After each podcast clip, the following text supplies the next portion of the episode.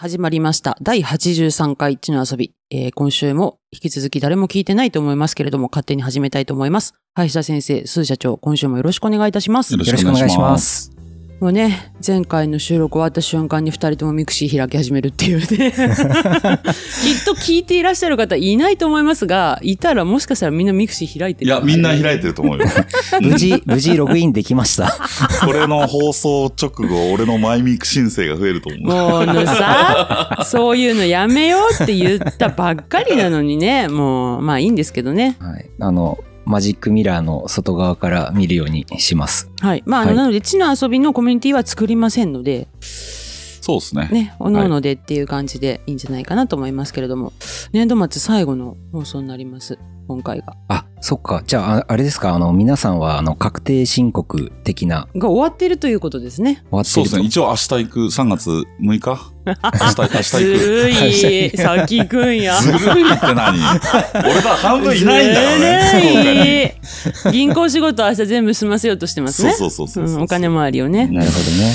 まあ、ちょっと今年は、今年まではね、あの、いいかもしれないですけど、あの、インボおイスね。二人とも、あの、来年からは、その、インボイス、大変だと思いますけどもう心配するぐらい稼げ。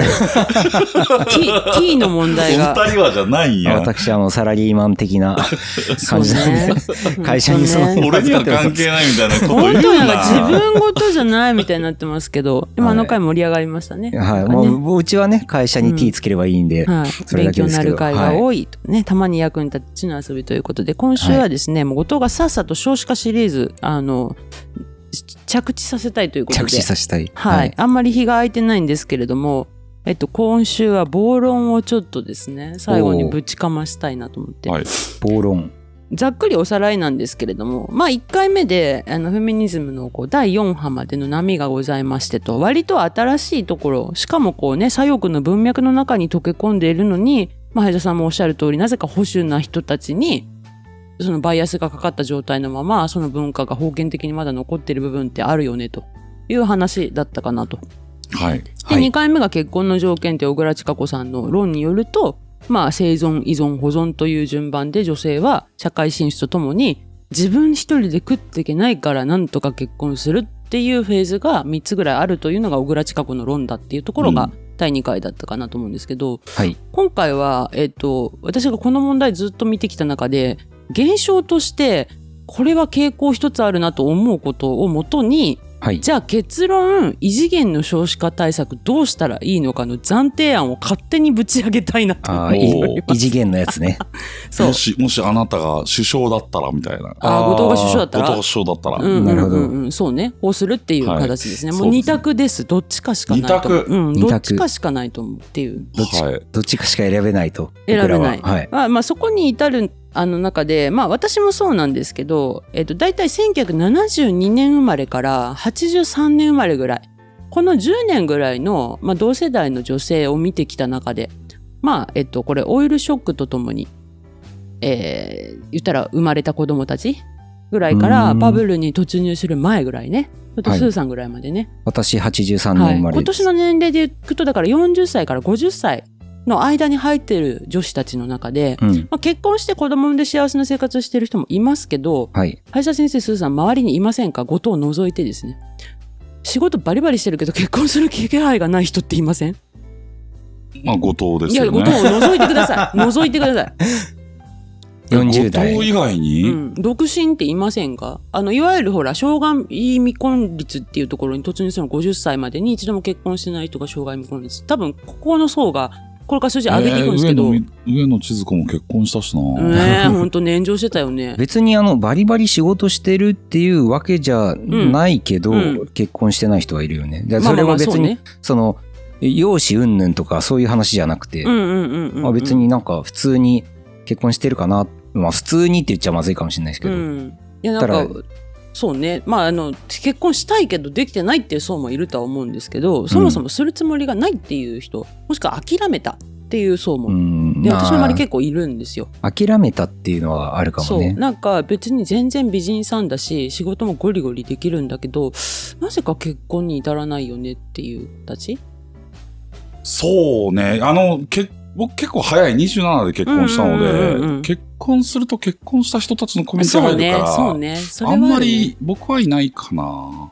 いやあれですよ仕事で出会った人とかっていう感じですようー。うんん。まあちょっと思い当たらないでも。認識されてないのかもしれないですけどうん後藤だけです、でも。あそう？うん。まあまあなんかそのねなんかあの人たちとだけご飯食べに行くと出てくる会話がやっぱりいくつかあるんですけど、はいはいはい。このやっぱりオイルショックで何が起きたかって言ったら55年からの高度経済成長の中で専業主婦が生まれ旦那を働きに行かせるために家庭のことを専念するという形で来たその経済体制が危うくなるっていうのがお母さんの目の前でね、うん。あらうちの子供どうしようかしらと私みたいな思いさせたくないわっていうこの辺りから勉強しなさいといい大学行きなさい、うんいい会社に勤めなさいって女の子も言われるようになってきた世代がこの辺だとはいはい私は思ってます。うん。で実際頑張ってあの一つ一つハードルをクリアした先に幸せな未来というものが待っていると思っていたが蓋を開けてみたら そういった未来はどこにもなかったっていう現象がある一定数いるなっていうのがありましてうんう。ん。で、えっとまあ、言ったら、まあ、東京の方が多いのかもしれないんですけど手に職持ってて全然自分で食っていけるよとでなんならタワマン買ってるよみたいな40代後半ぐらいの女子って結構いるんですよね。そうなんですね。じゃあその人たち何考えてるかって言ったら多分結婚したくなかったわけでもないと思うんですけどうん。釣り合うっていうものが結局ないんですよ。釣り合うって何と何が釣り合うんですか、はい、ここからです。いや、はいあのね、漫画の回で一条ゆかり先生の話をさせてもらったことがありますけれども、昔90年代にある作品で一条先生が女子高校生2人の会話の中で、お母さんが不倫されるんですよ。浮気されるんですよ。でその時に、えーでもさ、って私たちのママって専業主婦じゃんって。これでなんか浮気されて離婚でもされたら行く末はスーパーのレジ打ちか生命保険のおばさんだよね悲惨だわっていう会話があるんですよ。うん。ことは高校生の時にそれを読んでわあと思ったすごい価値観と思ったけどでも多分そういう恐怖感の中でうん少しでもやっぱりいい学校行っていい会社に行かなきゃっていう文脈が少なからずあったうん。でそれを通ってみたけど蓋を開けたらあらなんかどこにも自分のニーズがないわとなってしまっている人たちっていうのが一定数いるっていうのをどう解釈するか。結論。働いて家事もして家のことも仕事も全部やらないといけないっていう選択を取るのかもう自分のことだけやるから好きにさせてくださいと言ってシングルのままを貫くのかのどっちかを選ぶっていう中で後者を選んだ人たちっていうのがいるんですっていう実態がまずあるとはい。林田先生の周りにはあんまりいないっていう話ですけどうーん、なんか思い浮かばないですね。あの具体的にっていう具体ところですかね的にはね。まあでもいるのはわかりますよ。うんうん。で多分それはあの、まあ、身近にいるかどうかはあれだけど現象としてやっぱり、あの高度成長とともに社会日本人の女性の社会参画っていうところが増えてった。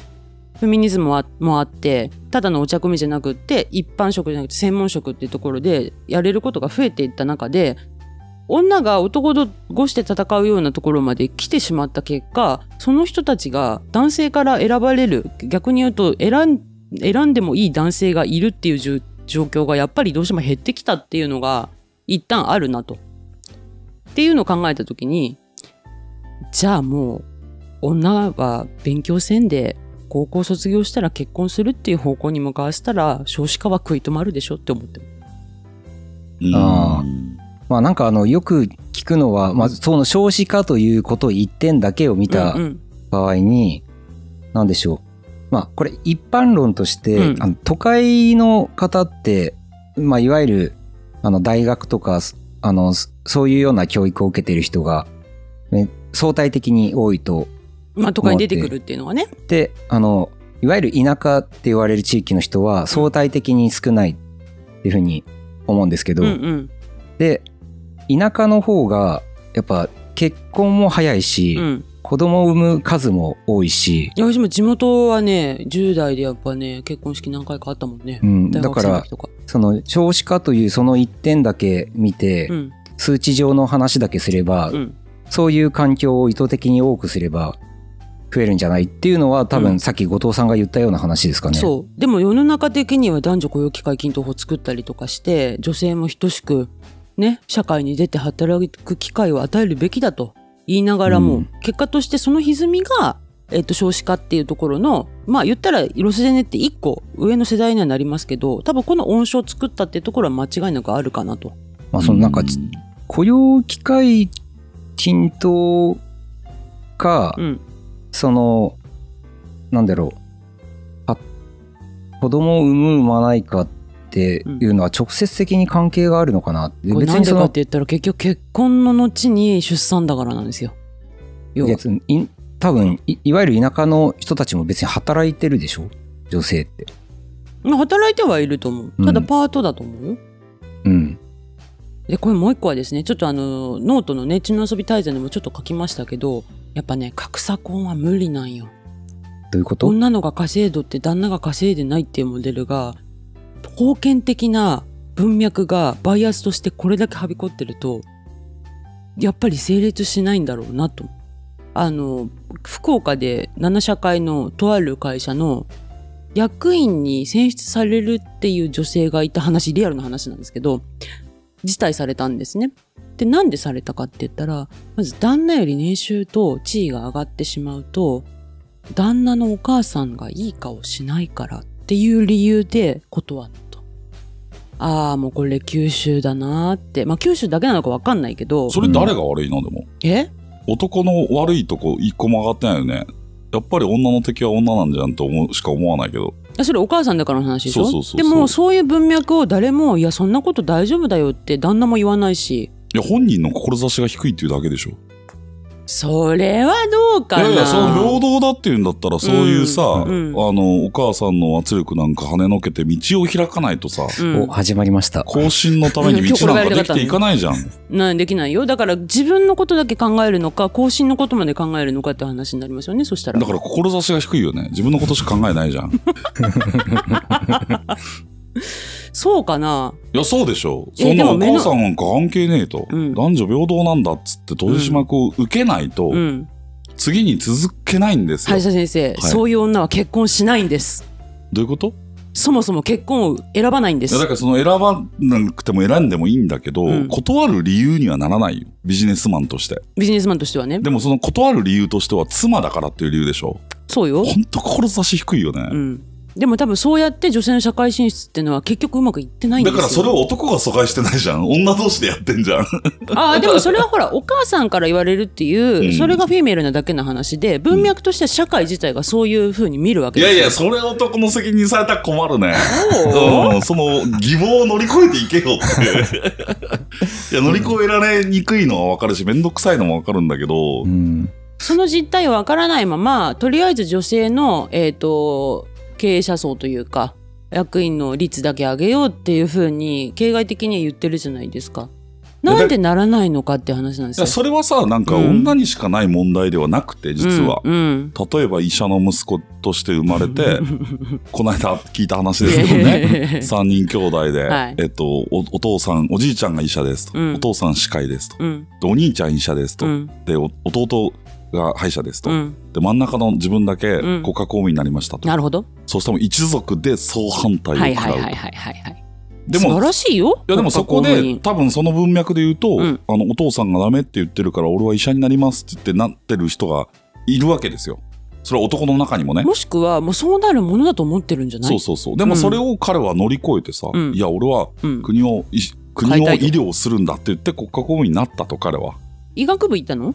いや、えっと、あれです。普通に文系のうん学部に行ってるんですけど、なるほど。まあ、高校までは当然、あの、お医者さん養成学校みたいな私まあ、あ立高校の、行ってますけど、周りがほとんど医師役に行くっていうパターンですね。はいはいはい。だじゃあ厚生労働省入るかって言ったらそうじゃないですもんね。総務省行ってるわけですから。なるほどね。厚労省じゃないんだ。そっち側から変えるとかっていうことでもなく。でもやっぱ田舎帰ると今でも言われると。う。うんん、なんでお前医者ならなかったんだろうね、と。でもそ、そんなのはさ、男の中にもあって、あるよ。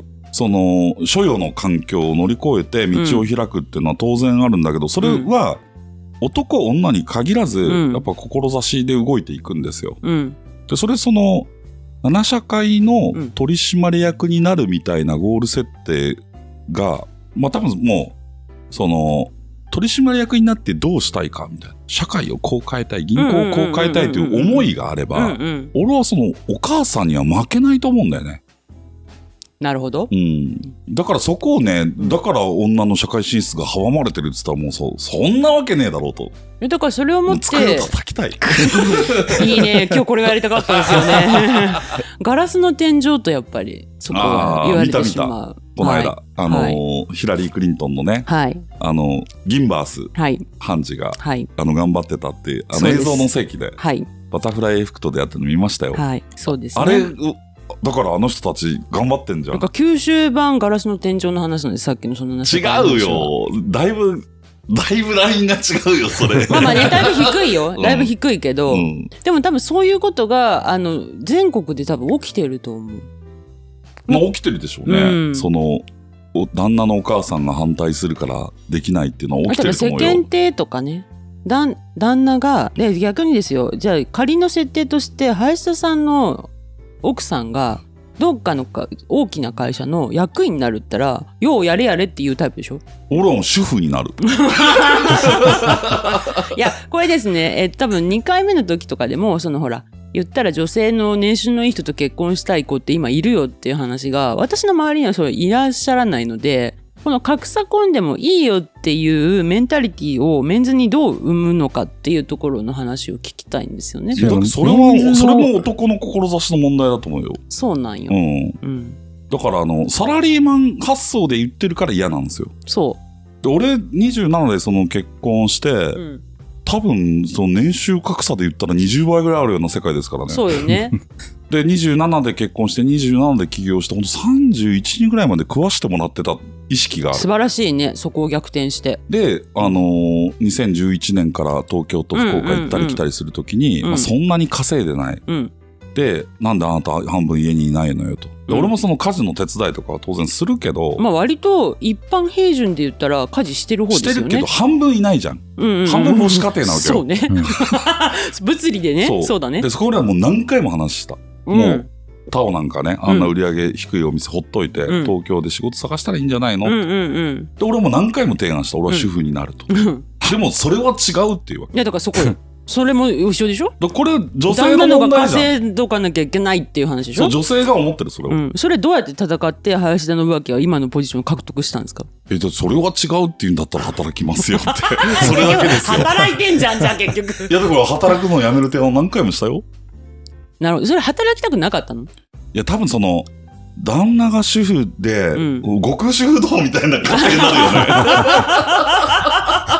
あの漫画面白いですよね。いや、でそれは、うん。やっぱその、一般企業に勤めてる妻からすると、ちょっと嫌なんだろう世なっていう間でのはわかるよ。なんかお宅のご主人主婦なんですねってなるでしょ？でも俺はそう言われても全然辛くない。はいはいはい。だから彼女の問題だよ、それは。待て待て待て待て待て。全部女の問題ってこと？いやいや、全部女の問題じゃないよ。俺が稼げないのが悪いんだけど。スーさんがずっと苦笑いしてますよ。いや、すごくあの身につまされる話だなと。いやこれはね結構あると思うんですよ。年収的な私はもうね藤原紀香が全ての答えを出したなと思ってて。どういうこと？格差婚だったじゃん。そうなの？そうだよだってお笑い芸人さんだったでしょ？お相手が。であでも紀香のが全然。両方とも有名な方ですよね、でも。いやでも多分所得で言ったら全然紀香の方があったと思う。やっぱ金額の問題なのかな？いやまあリアルにやっぱ出るんじゃない？まあちょっとあの、自分とかは多分本当にその、いわゆる、えっと、ど、どっち派とかでもなく、うんうん。何もその、そういった結婚っていうものに対して全く情報も何もないから、うん。何もわかんないけど、でも、さあの食わしてもらってる男性の時は紐って言うじゃん。うん。でも女性の場合言わないよね紐って。まあね、うん。だからやっぱり日本文化の中で男は女を食わすもんだっていう根底に多分あるんだと思う。だからそれやめちゃえばいいじゃん。いややめるためにはどうしたらいいかっていう話ですよ。そのやめないと女性がそれをまず認めないと、取締役どういうこと？断ってんじゃねえよって話なんですよ、だから。うんうんうんうん。あ断らない文化にするにはどうしたらいいかっていう話ですよね。でも、志を高く持つしかないですよ。そそういうそもそも個人の話。でそもそもその文化自体はうん後藤さんは、うんあ悪しき文化だと思ってるあ、その、えっ、と、女性がっていうところ？あ男性が働いて、うん。あの女性は家庭を守るそれが当然じゃないかっていう文化あーね、えっと、個人的にはですね、私も言っても九州で生まれ育って九州にいますので、結論として男の方が稼げって思う、やっぱり。あそうなの？うん。だけどそれやめた方がいいよ。え？もう私が稼ぐけん、あなた稼がんでいいよってやらんとさ変わらんやん。いや、やっぱね、うまくいかんよ。いやいやいや、それ言ったらもう 根底が崩れるよ。いや、だこからこのこの議論の根底が崩れちゃでねうよ。、で、ここでね、で、これを議論でいくと、あの、これもね、すみません、別にノートを購読してくださいってわけじゃないですけど、先週私が出した中で、イーロン・マスクのツイッターをちょっと引用したんですけど、はいはい最近日本では少子化がすごい起きてると。でも多分これは世界で起きていくだろうってイーロンがつぶやいていて、はいはい。私も同じように思ってます。これ何かというと、やっぱりその、なんだろうな、欧米なのか日本なのか東洋の文化だと女性が上だったっていうのはあるかもしれないけども、この近世においては、女性がやっぱりこう下に見られるっていう文脈が大なり小なりあった中で、それを復活させるっていうところに来て、言ったらあれですよ、私もそうですけど、自分で稼いだお金で好きなもの食べて好きなもの買って行きたいところに行くっていう生活ができるようになると、生きていくためにパートナーがいるという選択にはならなくなってくるんですよね。うんで、これ進化していくと、結婚する必要がない。うん。子供が欲しいと思わない限り、次の世代のことを考えるってとこまでいかない。で、多分これが進化すると、人類はやっぱり滅亡するんじゃないかなっていうのが、うん二つ目の 私のプランです。だからほっとこって。うん。うん。進化系ですね。だからえっと、私進化少子化対系だと思います。策は、うんえっと、女性が高学歴になるのをやめて、うん早く子供を産むか、うん。人類が滅亡するかそ。のどっちかしかないんじゃない？後者はもう対策ですらないよね。いやいや、えっと、結論として諦めるという、うんあの、ルビコンが渡るっていう話です。少子化というのは課題ですらないと。ないと。もう、あの、えっと、地球という、このプラネットじゃない、なんていうんですか、星の中の、生物としての、もう、放物線が下がっていくっていうのは止められないと。人類は役割を終えたと。で、日本はちょっと早かったと。うん勤勉だから。結構す先進国先進国。私なんなら先進国の中の先進事例だと自分は思ってるんですけど、でも男性が稼げって言うんでしょ？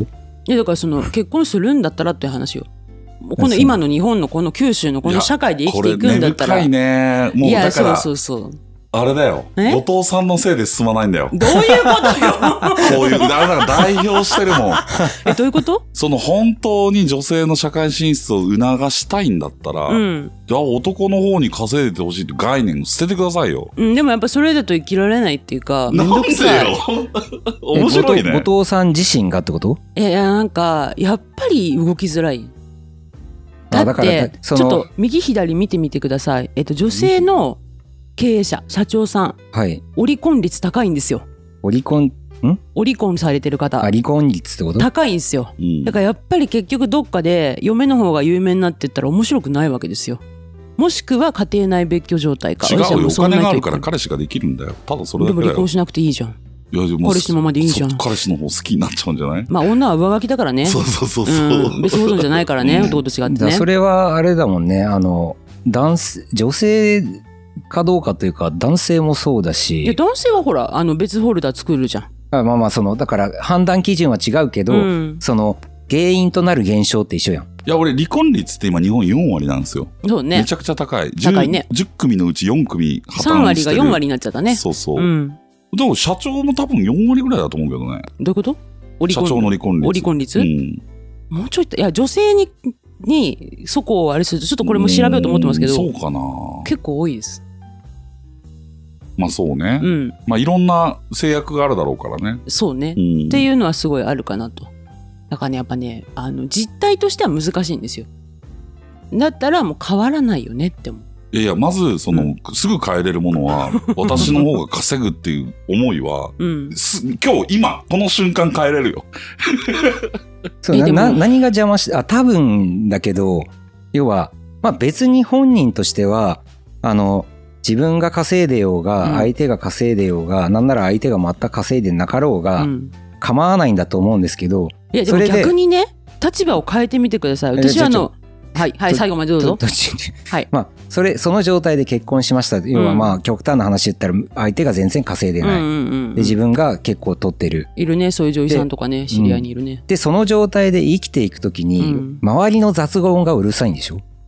ノイズがね。うん。うん。でそれが嫌だ、その周りの雑音が嫌だから、うん。雑音を消すためには、男性の方が稼いでないと、あの、その雑音が消えないのあーやまね、そういう感情的というよりかはこれ逆の立場で考えていただきたいんですよ。私あの仕事するのが大体男性だからお父さんの気持ちの方が分かるんですよね。で嫁が働かんっていう愚痴をよく聞くんです。うん。その時に逆に男性陣はなぜ自分の収入を嫁子供に分配することを良しとしてるのかっていう話なの。そういうものだと思って育てられてるからそうなってるだけじゃない？僕の話？いやいや男性陣がみんな。あそうね、えっと、給料全部入れて、うんお小遣いもらうみたいな。。そうん。なんでそれに対してポイズンって言わないのって思うの。うん、で逆に女性で稼いでてあのいわゆるパートナーが紐状態ででここで何が起こるかって私が稼いできてるのになんでこいつにっていう中にこの男性陣はちっちゃい頃からね言っても女の子はこういうことできた方がいいよって言っておにぎりを握る時は手をまず濡らすのよっていうところから教えられてみたいなことは一切教えられてないからうん。家事できないんですよ基本的に。そうねで。結果的に私働いてるし家のこともやっててお前何もやってないのになんで私の給料食ってんだっていうふうになっちゃうと思ううん。だからお前もちゃんと稼げって言いたいだからその教育変えればいいじゃん。どういうこと？うちだけあの、長男が今高2の息子で、うんうんうん長女が中1の娘なんですけど、うん。うん長男はほんと小1、小2ぐらいから料理仕込んで。そうね。だから今、すごい鍛えられてるよね。あの誰もいないとお兄ちゃんが晩ご飯を作ってくれるうん。っていう体制できてるんですけど、うんうん。これ仕込みすぎてうん、長女何もできないんですよ。皿洗いすらしない。おもろい。おもろいで、長男は、うん。おう、つって今日お洗い物多いぞ、つったら分かったとかって洗うんだけど、すごいね。長女は手が荒れるとか言って。まあでも逆にいいんじゃないですか。だから現状、今の現状の風し、あの、風土として、うん。まあ、バイアスがかかった状態があるというのが、うん。まず初期条件ですよね。そうそうそう。だから本当言うならみんな自分の食い物は自分で稼いで一緒にいたいなら一緒にいればと思う。男だって依存したいんですよ。えだからそれは 自分のためだけには頑張れないから家族という守るべきものがあるから頑張れてるからそこで担保されてるってことでしょ？いやだけどその家族とかじゃないです。志なんですよ。すっごい今日概念的だけど。いや、はい。要は、うん。えっと、僕は日本銀行を勤めてて、はい。えっと、そのまま残ってたらね、うん。もう多分年収2000万近いですよ。もっと言ってたんじゃないですか？いやいや、40で、45、2000万。政治家になってるかもね、そうそう。で、うん、政治家目指して、なんたら整形塾入ったわけじゃないですか。うんしたらもう、一気に先が見えないですよ。う んそうねで、俺はもう正直ね、うんまあ、嫁さん聞いてないと思うから言いますけど、うん聞いてないの。彼女の年収と結婚した部分もある。いやそれはあると思うよその、あ、これで俺は生きていけると思ったもん。うん、すごいですね。今ここに来て林田は依存だったっていうことが、いやいや生存だったっ依存てことですね。っていうかね、うんえっと、俺は頑張るんだけど、うんなんかあっても大丈夫。大丈夫ってことですよね。実際その5年間は食わしてもらってたわけだから。うん。で、だから、あの、妻を初めてうちの実家連れてった時に、うんうん。姉が家にもういて、はい。え本当にいいのって、うん。この人で。あ、お姉ちゃん言いそうな感じですね。あの、俺のことをこの人と言って、うんうん。確認する。うん、その。後、親父が会社から帰ってきて、うんうん全く同じこと言ったんですよ。いい家だ林田家はいい家だすごいね。で、その妻がね、うん。あの、取締役、仮にね、うん取締役になりますっつったらね、うん。あ、これで反対だねって、林だけはなるよ。で、一族の集まりでも、俺が稼ぎ出してからも、うんああんたんとこはもう奥さんが稼いどるけいいもんねっていう扱い。いまだにそのフラグが立ってるあ。テレビで出して、あ、うんもう田舎の人はね、うん。テレビで出すと稼いでる人っていうやっとやっとそうフラグなるねになるんで。はいはいはいはいはい。バイアスがね、わかりやすいですそう。ね。いや、だからもう完全に俺は、あの、これすごい言いにくいですけど、うん女性の問題だと思うよ。いや、私は逆に男の問題だと思うんえ、ですよ。どこが？この、社会進出して女が自分で食っていけるようになったんだから男はそれを上回るだけもっと強くなれよって言いたい。いや、それが、えそれがえ、ーあれよ。だから、逆に、うん。結局今、その後藤さんが言ったような感じが風土なわけじゃないですか、今。男は強く、うん。女は、えーっと、まあ、守られてみたいな。うん。だから、さっきのあの、林田家の、うん。あのー教育方針、僕素晴らしいと思ったんですよ。そうね今、まずこういうバイアスがあるじゃないですか。っうん。ていうことは、うん。まあ、それをこう、フラットにしたいんだったら、うん。あの、男が強くあるべしって、まあ、要は男は外出て稼げって言うんだったら、あの、もうその男は55年な体制は崩壊してるからね、実際。男は中のことをできる能力を磨き、どちらかというと。で女性が、あの、こう家庭の中のことやれっていう、うん。あの、圧力があるんだったら、うん逆にその能力を身につけず、あの、外に目を向くような、うん。あの、能力に特化させれば、うん。あの、まあ、そういう人がうん。カップリングすれば、うまくならされて、だってさ、実際さ、やっぱ家事不得意な女子もいるわけですよ。別にいいじゃないですか。いや、逆に最近多いよね。うん多いよ。そういうそれはで、逆に、ほら、あの、料理とか家事とかする男子が増えてるわけでしょ、それしたら、が本当にダイバーシティでしょ？だから、そしたら別にバランス合うじゃないですか。うん。でもバランス合ってないから少子化になってるでしょ？うん、だからま、まだその進行期っていうのもあるかもしれないし、ただそれスーさんはだ経過点ってことね。それは、ただうん、えっと、要は、パートナーとしてマッチングするかもしれないけど、うん。そのパートナーとしてマッチングするかどうかっていうことと、うん子供を産むかどうかって別の話じゃないですか。だからそこはね、でも日本においの現行法においてはその順番なわけよ。まあ、現行法とかわかんないけど、こううん子供を産むか産まないかって、うんぶっちゃけ感情論じゃないですか。そうよ。うん。うん。だからその法律がどうとか仕組みがどうとかというよりかは、その、この感情に寄り添わない限り、このなんか本質的なアプローチってできない気がするんですよ。まあだからその今の若い子たちの中ではその子供を産む産まないでもう別に欲しくないっていうデータがねこの間ビッグローブのデータ出てましたけどそれも、えっと大体5割ぐらいが子供を欲しくないって言ってるっていうのも多分産んで育てるという自信がないっていうう。ん。だからその、そいや、の、もうだから、今後藤さんの最後の一言に全部集約されてて、うん私たち社会進出するから男はもっと頑張れっていう概念がもう本当に間違ってる。うん。いいよと。だから、あの、逆転大奥ですよ。そうよ、そうよ。だからいいじゃん、もう男働かなくて。大奥やるよ。林田はね。うんそうそうそう。やるやる、あの、家事頑張る。みんながそう思ってるかってなったら、じゃあ周りのね、男性陣見てくださいよ。まあ可愛いそお姉ちゃんいないって、若い子いないって、結局年齢だけで見るでしょそれまた理論違うじゃん。いや、そうじゃん、結局。いや、そんなことないよ。いや、本当に。これはもう完全に、いいや、スーさんはそう。スーさんほら、もともと個別ちょっとだから亜種じゃん。や、まあ僕の感性は、ダメだな。あの、おかしいと思うけど、ここ一般の男性の回答を得られる場所ではいいない。わゆる一般の男性の中にも、んあの、本当え単純な一般の、男性の回答だと agree しちゃうよ、後藤さんに。おやっぱ男が上に立って女が下なんだねってなっちゃうよ。なるよ。え、それしたら一生女性の社会進出なんかできないじゃん。できないよ。うんええ、いいのそよ。え？私別に女性の社会進出をすることが、だから私フェミニストじゃないって言ってるじゃないですか。いや、じゃあ俺のがフェミニストだわ。そうね。だから、あの、フェミニストから叩かれるのは後藤かもしれませんね。そういう意味ではね。そうだ、いや、もう絶対ダメだよ。いや、いろいろ見てきて結局変わらないなと思う、そこは。いや、それだけ頼りがいのある男性がうん。好みですってのはわかる。うんそのテストステロンが強いっていうね。そうそうそういわゆるね。で、だけどそれいないじゃん、今の若い子。いや、まあ、仮にいたとして、うんうん結婚してうん男性がなんか、ヘマしてクビになりましたと。うんうん。そしたらその瞬間、この人か稼ぎがないみたいになっちゃうわけでしょなっちゃう。よね、今だったらねで、。なんなくていいじゃんって思うんだよね。自分が働けばいいね。自分が稼いでたらね。うん。でもできないよ。だって家のこともしないんだもん。だからさせればいいじゃん。だからするような男子が増えてきてるという、もし仮にそういう傾向にあるのであれば、うん。そこは自然と解消していくよね。だからそれ逆逆なんだよその家事的なスキルと社会的なスキルっていうところでいくと女子はもともと家事的なスキルを携えようと言われながら社会進出もって言われてきたっていうのがある中男は社会進出しとけばいいよって言った中にだけどそんなにさ、虐げられてきてさ、うんいざ男より上に立つっつった時に、うんお前頑張れよって言うなっつってる、うんどういうこと？私が上やでいいじゃん。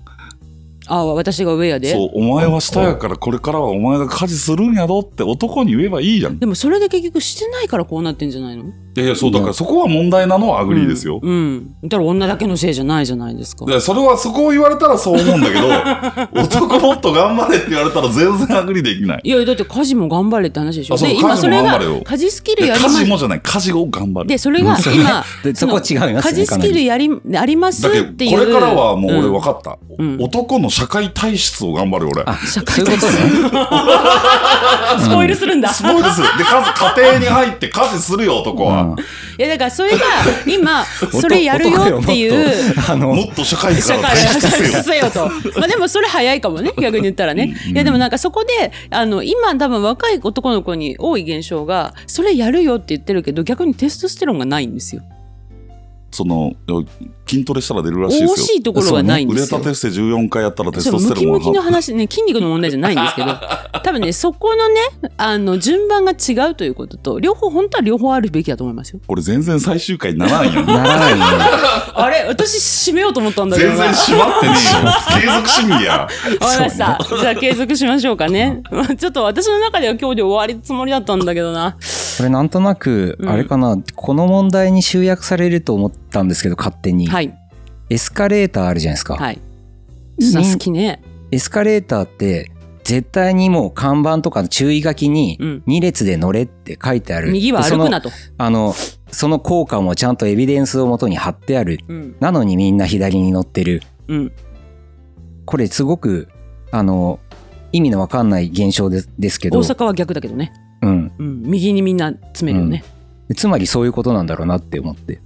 なんか誰も右に立とうとしない。右に立つのがいいはずなのに逆に右に立ってると、ちゃんとその、あの、注意書き通りにしっかりやってるのに責められると私なぜか。この間ね、右に立ったら後ろのおじさんに小づかれたよ。でしょ？前行けっつって。うんえ？みたいな。なんかそういうやっぱ。こう、ジャパニーズ RGB がさ、うんそのギンバースね、うんギンバース判事がさ、うん。昔はいたわけじゃん、市川夫妻さんとか。はいはいはい。で、それがなんかね、うん。その、まあ、どういった過去ぐらいまで認めてもいいとしてさ、さんね。うん。なんか今ちょっと違うんだよね。よそうなんよ蓮舫も辻元清美も。いやいやもうダメダメダメもうあの辺はもうみんなダメ。それは右と左で見てない？え？その、いやいや違う違う。えっと、安保法制反対運動の時に女性の壁という名前でピンクのハッピと鉢巻きであのおばちゃんたちがみんなして国会包囲したあの瞬間にダッサッと思ったんですよ。でも、うん後藤さん、稲田さんも嫌いでしょ？嫌い。We are good looking っつったアホかって。うん。せっかく安倍さんが日本初の女性陣のね総理大臣にしようと思ってちょっと次のネタにしよう、じゃあゃそれ。え ダメだよ。っちゃう？最終回しない。最終回にしあらない。3回で落ち着けようと思ったんですけど、はいすいません皆さん熱して時間も経ちそうだましたけれねども。本当ね盛り上がっちゃった。